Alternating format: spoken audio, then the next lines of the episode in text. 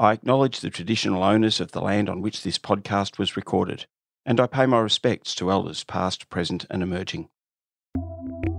This is Making a Difference, a podcast about people who are making change happen. On the show, you'll hear from people who are making a difference on a day to day basis, from the local level in their communities to change on a global scale. You'll learn what makes them tick and the values that are driving their actions. I'm your host, Steve Cooper. Two people went for a walk, except it was more like a pilgrimage.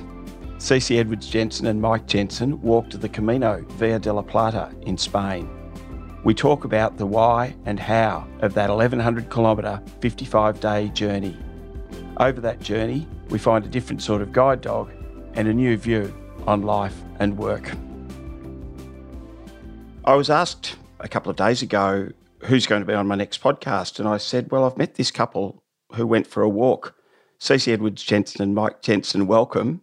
You did go for a walk. Can you describe it in some more detail? uh, well, it was a fairly long walk. I always say it's across Spain, but it was from the bottom of Spain up to near the top of Spain. We decided on the Via de la Plata as opposed to the way of the Frances that many pilgrims walk every year. The reason we decided on the Via de la Plata was because I was working at St John of God at the time in Melbourne. St John of God had worked in Granada in his ministry back in the 16th century. And that's where we wanted to start our Camino and then join up with the Via de la Plata. So that was in the south, whereas the Frances is in the north. Yes. That's an interesting piece of background, Cece, because I think a lot of people that haven't delved in just think of the El Camino as a walk. And I should actually note at this mm-hmm. stage that one of the other reasons we should talk is that you've written a fabulous little book called Happiness is That Way, which we'll come back to. And in the front of that book, there's a terrific little map with multiple caminos that people can walk. So the Via de la Plata being, is that notoriously one of the more difficult ones? Yes, you could say that. um, from experience. But yes, most people believe that there's one Camino in Spain. Well, a lot of people do, and that's the Frances. And that is a long one. It's about 840k. So it's um, not for faint-hearted. But the Via de la Plata goes from south to north, whereas the Frances goes from east to west across the top. And all all caminos leading into Santiago de Compostela on the west coast. The Via de la Plata was um, 1,006k, and we walked from Seville up to Santiago uh, with our packs over 55 days. It's a little bit longer than what people normally do, but that was including time for injury and the experience of being a novice pilgrim. yeah. So, what are the differences, um, Cece? The Via Frances seems very picturesque, bit of a walk up over the Pyrenees and mm. presumably a bit busier. How would you describe the Via de la Plata compared with the one that's more frequently travelled? It is a harsher climate. It's further south, so it tends to get a lot more heat. It's flatter to start with, whereas the Frances has the Pyrenees to start with. It is more isolated. And what I mean by that is the Frances has more towns along the way. And uh, so people get to rest and have more to eat along the way, have time to catch up with other pilgrims more. Whereas the De La Plata, you have to walk from one town to the next, and there's nothing in between, and that will take the day. So that might be, say, for instance, a 28k day, but there's nothing in between. So we need a little bit more food and water and all that sort of thing to be able to cope with the longer distances. So they were anywhere between, say, 18 Ks to 38 Ks, depending on where you were on the route. Yeah. And in that rather excellent book, Cece and Mike, you describe like the effort that's required and the planning required to get from town to town and not knowing if there would be a pharmacy or a doctor or you know, mm. the quality of accommodation at the next town that might be half a day or a day away. That's right, especially if you didn't meet a lot of other pilgrims that could give you information as well. Look, to be fair, you could Google, you could be on media all the time trying to find out where things are. But the idea was that, well, for me especially, I didn't take a phone. I didn't want to be doing that. I wanted to do it what I would perceive as the most authentic way to walk the pilgrimage for me. It's not for everyone, and everyone does it their own way, which we learnt was so varied. For me at the time, we would walk and say, allow it to be, and just work with what we had when we got there. Yeah. And most of the time that worked out. I want to come back to that notion of your Camino because you talk about that quite a bit in the book. But Mike, why did you do the walk? Oh, well, because um, my wife came home one day and announced that she'd had this epiphany while she was on this retreat that she wanted to walk this Camino that I'd never heard of. Look, I think, Steve, at the time I was working as a consultant. I still do. It was hard work. I enjoyed the work mostly, although I'd had some vague disquiet about the work at the time.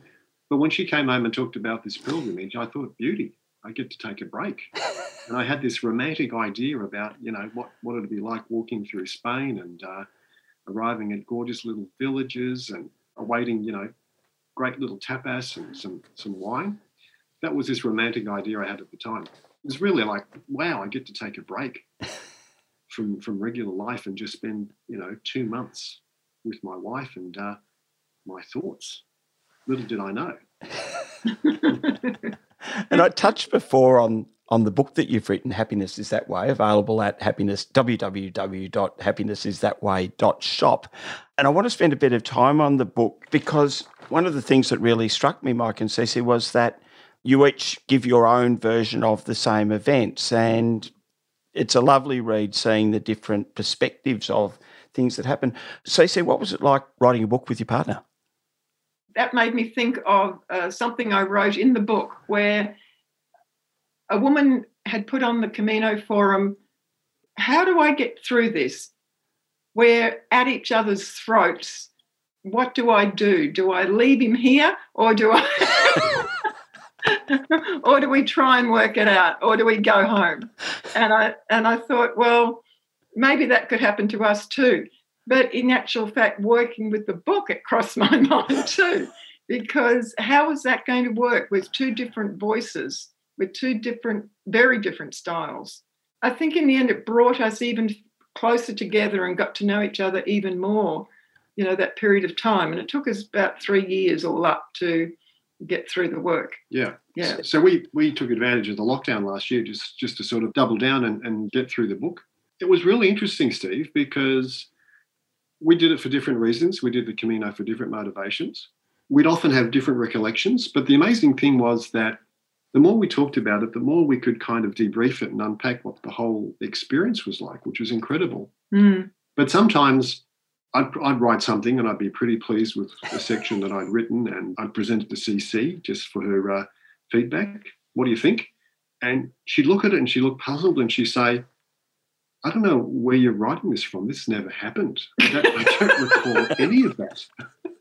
so it was really interesting from the perspective of memory. But what was fascinating was that as we started to write, the whole experience kind of unraveled because initially we thought, well, you know, what, what, do we have to write about? Will we write something for more than 20 pages? Hmm. But the memory of all the things that occurred, it was there. It was kind of locked away hmm. in our minds. We just had to kind of open the right doors. Mm. And even though I sometimes got the facts wrong, I reckon you got the facts wrong sometimes too. but anyway, the, the, emotions, it unlocked a lot of the emotions there. Mm. And that opened up further memories. And that's how the, the book just kept on going for us. Quite apart from the fact that we didn't intend to write a book. You know, it wasn't till we were at our destination in Santiago that we realized that there wasn't a book that we could take home to friends and families to show where we'd been, you know, with some photographs and maps and different explanations of different areas just to hand out to people. There wasn't anything. Yeah. And so there was on for the Frances and there was for the Portuguese way, which are more popular. Yeah. But nothing for the Via de la Plata other than directional books or guidebooks. But I think, Yeah. again, your motivation was different from mine because when I started to write, I really just wanted to give something kind of like a legacy to the boys. I thought Mm. I'd like you to see this to know not only what we did, but it kind of the book reveals about a lot about who we are as people. And I thought maybe our boys don't know that about us. So I Mm. thought it'd be a great conversation starter Mm. for them to read the book. And 240 pages, and without being mawkish, a lot of emotion in the book. How do you describe the stages of the Camino for you? the first one started actually finding a book that on a shelf at the silent retreat, being just totally consumed with the idea of this adventure, of this spiritual pilgrimage. And it was obviously something that I had needed as a challenge as well, not only physically, but spiritually. And then the planning of it, and then actually having it come to fruition. And then on the way, it was about whether we had an agenda or not. There was all these different things that came up for us that we wouldn't have thought would have happened for us.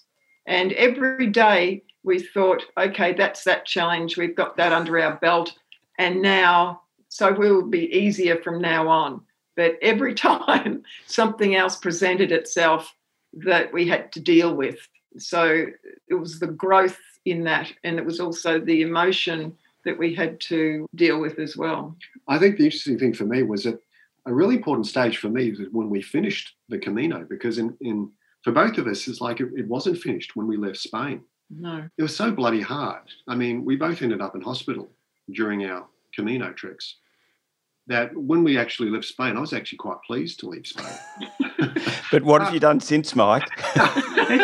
I know it. You're right. It pulled us back Yes. because we felt, you know, even though we had very mixed experiences of that trek, we felt called to go back again Mm, and, and do parts of it again, which was incredible. mm, Because we didn't feel there was a sense of closure Mm. until we'd done that. Mm. And then, of course, when we wrote the book, that's when we could finally say, right, the experience is complete. yes. Because we and the the other reason we wrote the book, not only because of not finding books in Santiago, was we had so much in our head when we got home. We're just walking around on autopilot because it was like you had all this stuff above your head like a big cloud and no, there was nowhere for it to land. So we had to do something with it because we had changed as people as well. And we had to grab pieces of it and try and tease it through to be able to start dealing with some of the rawness from the experience and then put it into some sort of coherent format. For me, too, a lot of it was just trying to make sense of that whole experience. Because I, I think I, was telling you, Steve, how at the very start, before I did the Camino, I met with my bookkeeper and she asked me, So why are you doing this? And I really didn't know. I didn't want to say, Well, I'm just doing it to support my wife. There was a part of me that was really drawn towards taking two months off. But also, when I came back, I thought, Well, why did I hmm. do that? What was the, the point of that? And my bookkeeper said to me, So what did you get out of it? I kind of flippantly said, uh, yeah, the Camino did change my life. I don't like walking anymore. and we both had a big laugh about that. And then I thought, God, is that true? You know, over time, the impact of, of it started to unfold in our lives. you're both people who work in caring professions.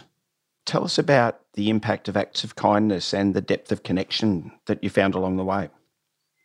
There were often mornings where we'd start out and get our cafe con leche at the closest cafe we could find to try and get us moving. Cafe con leche, coffee with milk. Yeah, Yes. coffee with milk, very Yes. good. I read the book. See, uh, and then just be open to whatever else was going to happen that day. We we never knew. It was just all so different every day. On one occasion, we'd just finished having a bit of breakfast, and I asked where the bathrooms were, and uh, the barmaid asked one of the um, older chaps that was sitting there to guide me outside around the corner and show me where things were So just a guy in the pub. just Yeah. to go in the pub. And obviously, Yeah. he's a local. They're all, you know, very much, they sit on their stools and it's very much a community every morning and every evening. So he led me around but wouldn't allow me to go in. And I was perplexed. And he went in and he grabbed a rag and a bucket and he started cleaning the toilet area for me. And I was taken aback.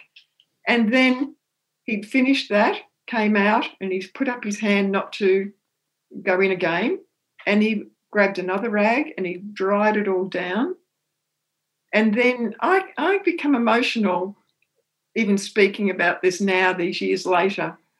And he came out and we both nodded at each other. And I went in. I went back to the cafe and he was sitting there on a stool. And his back was to me when I came in. And I just put my hand on his shoulder. And he put his hand up onto my hand from his shoulder. And I was very perplexed at this time watching this. and, and the lady, the bar lady, looked at us both, but she didn't say anything, and the other people around the room. And we hauled our backpacks on, buckled up, and Mm, adios, and went. And I got just down the road, and I just burst into tears. And Mike said, "Oh, tell me when you're ready."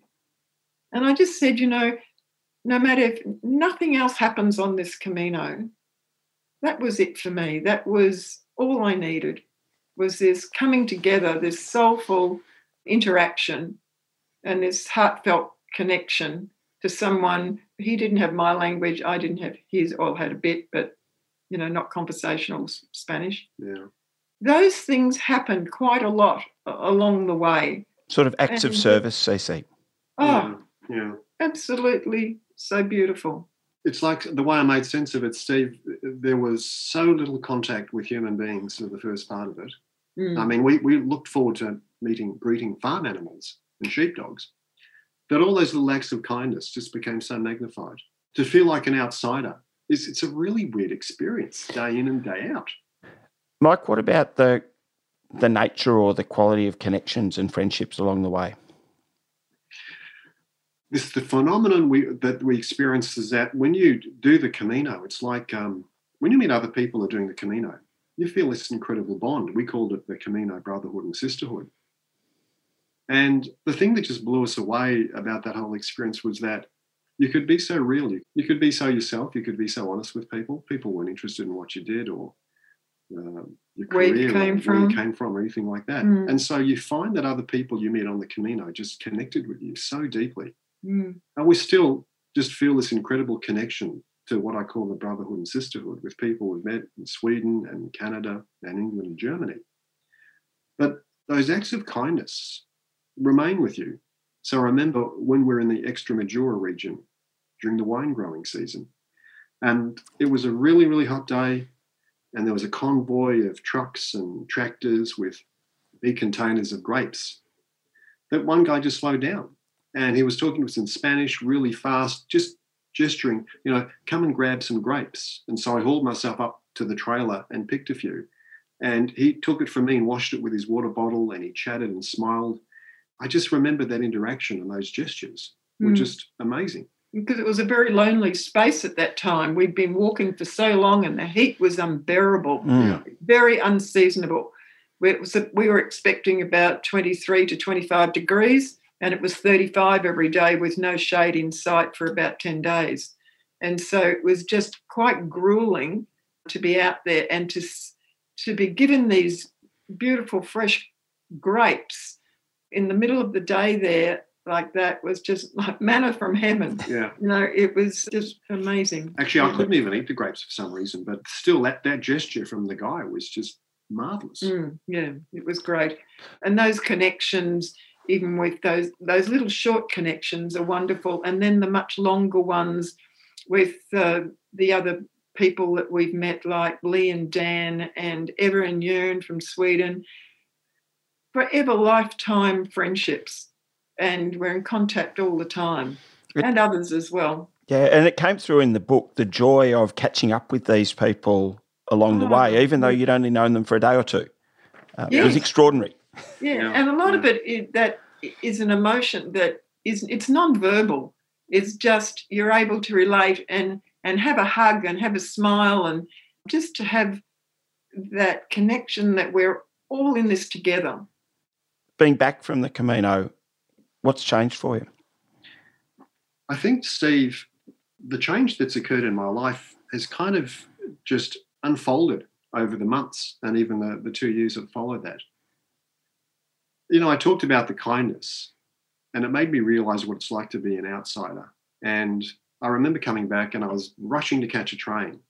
And there was a couple of English tourists who I could see were a bit confused because they were trying to buy their Myki card. I couldn't help myself. I had to stop and I had to show them because I know what it's like when you're an outsider and you can't do those things and how those little acts and gestures of support are just really incredible. And we're not having a conversation about what part of England they're from. And it didn't matter that I'd missed a meeting. I just felt I've got to do that. But as, as one of the early pilgrims said to us, his name was Dan from Canada, he said, Mike, you know, when you do the Camino, you get all this time to sort of explore all the nooks and crannies of your mind. It turned out to be quite scary, but also you start to think about your choices. And I think coming back, I realized that when I worked as a consultant, it's this insight that I had on the Camino because the Caminos, I've heard the Camino described as a little life. So the way you walk the Camino can be the way you live your life. And I remember waking up one morning on the Camino after some really, really hard days and wondering, well, why am I doing this? And I thought, geez, the only reason I can think of why I'm doing this is just to get through it, just to get through the hard days. And I thought, it's kind of like how I'd approached my life and my work. And it's funny, Steve, because I remember the year before the Camino coming into contact with so many clients that say the same thing. They'd say, Oh, you know, I've just got to get through this really tough week. I've got to get through this really tough six months or year before I can kind of relax and enjoy it. Mm. And there I was on the Camino realizing, wow, I'm not really being present to this, to the daily stuff. I mean, Cece would say to me, wow, look at these gorgeous flowers on the track, these beautiful blue flowers. And I'd say, what flowers? And she'd say, well, well the ones you're just walking over right now. So I came back and I thought, I don't think I can do that anymore. I don't think I can just go through my work with that idea of I just I want to get through this. I want to actually do something I feel more engaged with, more meaningful about. And so since then, I've shifted the work that I do because I think I mentioned that. Okay, I was doing a lot of investigation work and looking at workplace cultures in organisations, and I'd always had a little bit of a, a concern or a discomfort about that in terms of the value and the meaning it provided. So I thought it's time to shift that. It's time to shift to do work that I think is more in line with what I really want to do. With so your that, beliefs and values. Yeah. Mm. So now I think I mentioned to you that I'm more involved and more interested in working with mental health in workplaces. So that's been a shift of what I want to do. Mm. In, in, the way that the book provides your two different perspectives on these things, Cece, what's changed for you? At the time working in pastoral care, I was conscious of the fact that people every day were opening up to me and sharing very vulnerable parts of who they were and giving me a lot of trust.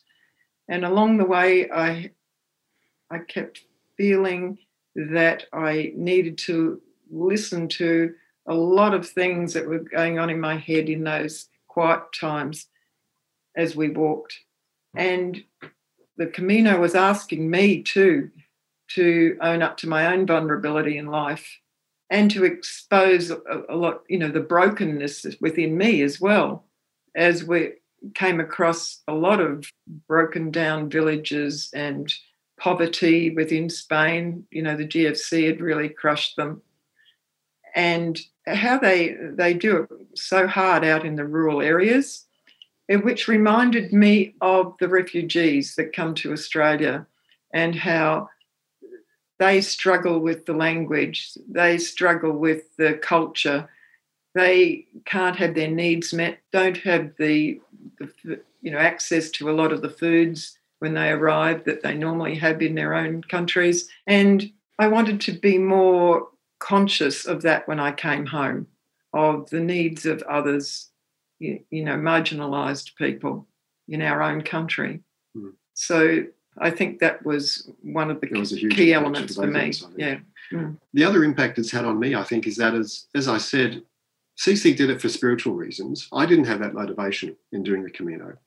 And yet, during the Camino, there are lots of times when I started to think that, wow, you know, I felt like that we were being looked after or being watched over.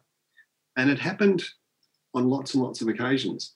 And there was this really funny, funny moment I remember was we arrived in a town, we were really hot and sore. It was siesta, so everything was shut. And we had to find our way to the albergue. And the albergue is where you basically, you know, stay for the night. And we had no idea. No internet reception, nothing. So we're sitting there wondering what to do with our packs on the ground. And this dog comes up to us, and it's this, I think it's a Springer Spaniel. It's a really cute dog. And she pees on my backpack. and we're looking at this and think, okay. Then the dog wanders off and it just looks at us. Yes. And then we think, I don't know what to think, but Cece says, maybe we should follow it. And of course, we pick up our backpacks after I've sponged it down a little bit. We follow the dog, and the dog takes us to the albergue. I mean, how weird is that? it was unreal. You were being watched over. yeah, and that's something that I that's memories of that like stay with me even now. You know, And there were more serious, you know, dangerous spots too, you know, being Yeah. stuck on a highway with no shoulder and thinking, I really, really hope there's not a truck coming around because it was pouring raining and it was freezing as well Yeah. when we got up north. Lo and behold, here comes the truck. Can I, I tell the story? And I don't know if you call it intuition, but we were walking up this highway in the rain. It was it was really hard going. Truck drivers are generally really good in Spain. They give you this really wide berth and they kind of acknowledge you with a wave. And there was a whole convoy coming down in the rain, and we felt pretty safe. But in the distance, there was this truck that was coming down. For some reason, I don't know why, I just had a sense there was something odd about the driver of this truck, but it was still a long way off it was just a feeling. And I said to Cece, come on, let's let's move up a bit. There's no shoulder here. If we can get up further 500 meters, there's a little bit of a break there and we can get in. So we felt this urgency to do that. And wouldn't you know it, just as we get there, this particular truck that I thought was a little weird, for some reason it swerved into us. Mm. But we'd actually got into that little break in the shoulder so we could actually take shelter. And that again, I thought, where does that thought come from? You know, it's like, I don't know, I was kind of, we were both kind of in tune with something there that kind of Mm. gave us a, a, I don't know, a sixth sense or some insight into things. there was a word we used for that. It, when things like this happen in the end, because it happened quite a bit, we would look at each other and go, "Well, lucky." Yeah. I always, I always said, you, we were lucky, weren't we? And Cece's thinking, no, we were actually being lucky. looked over. Looked after. yeah. You'd sort of attuned to the ebb and flow.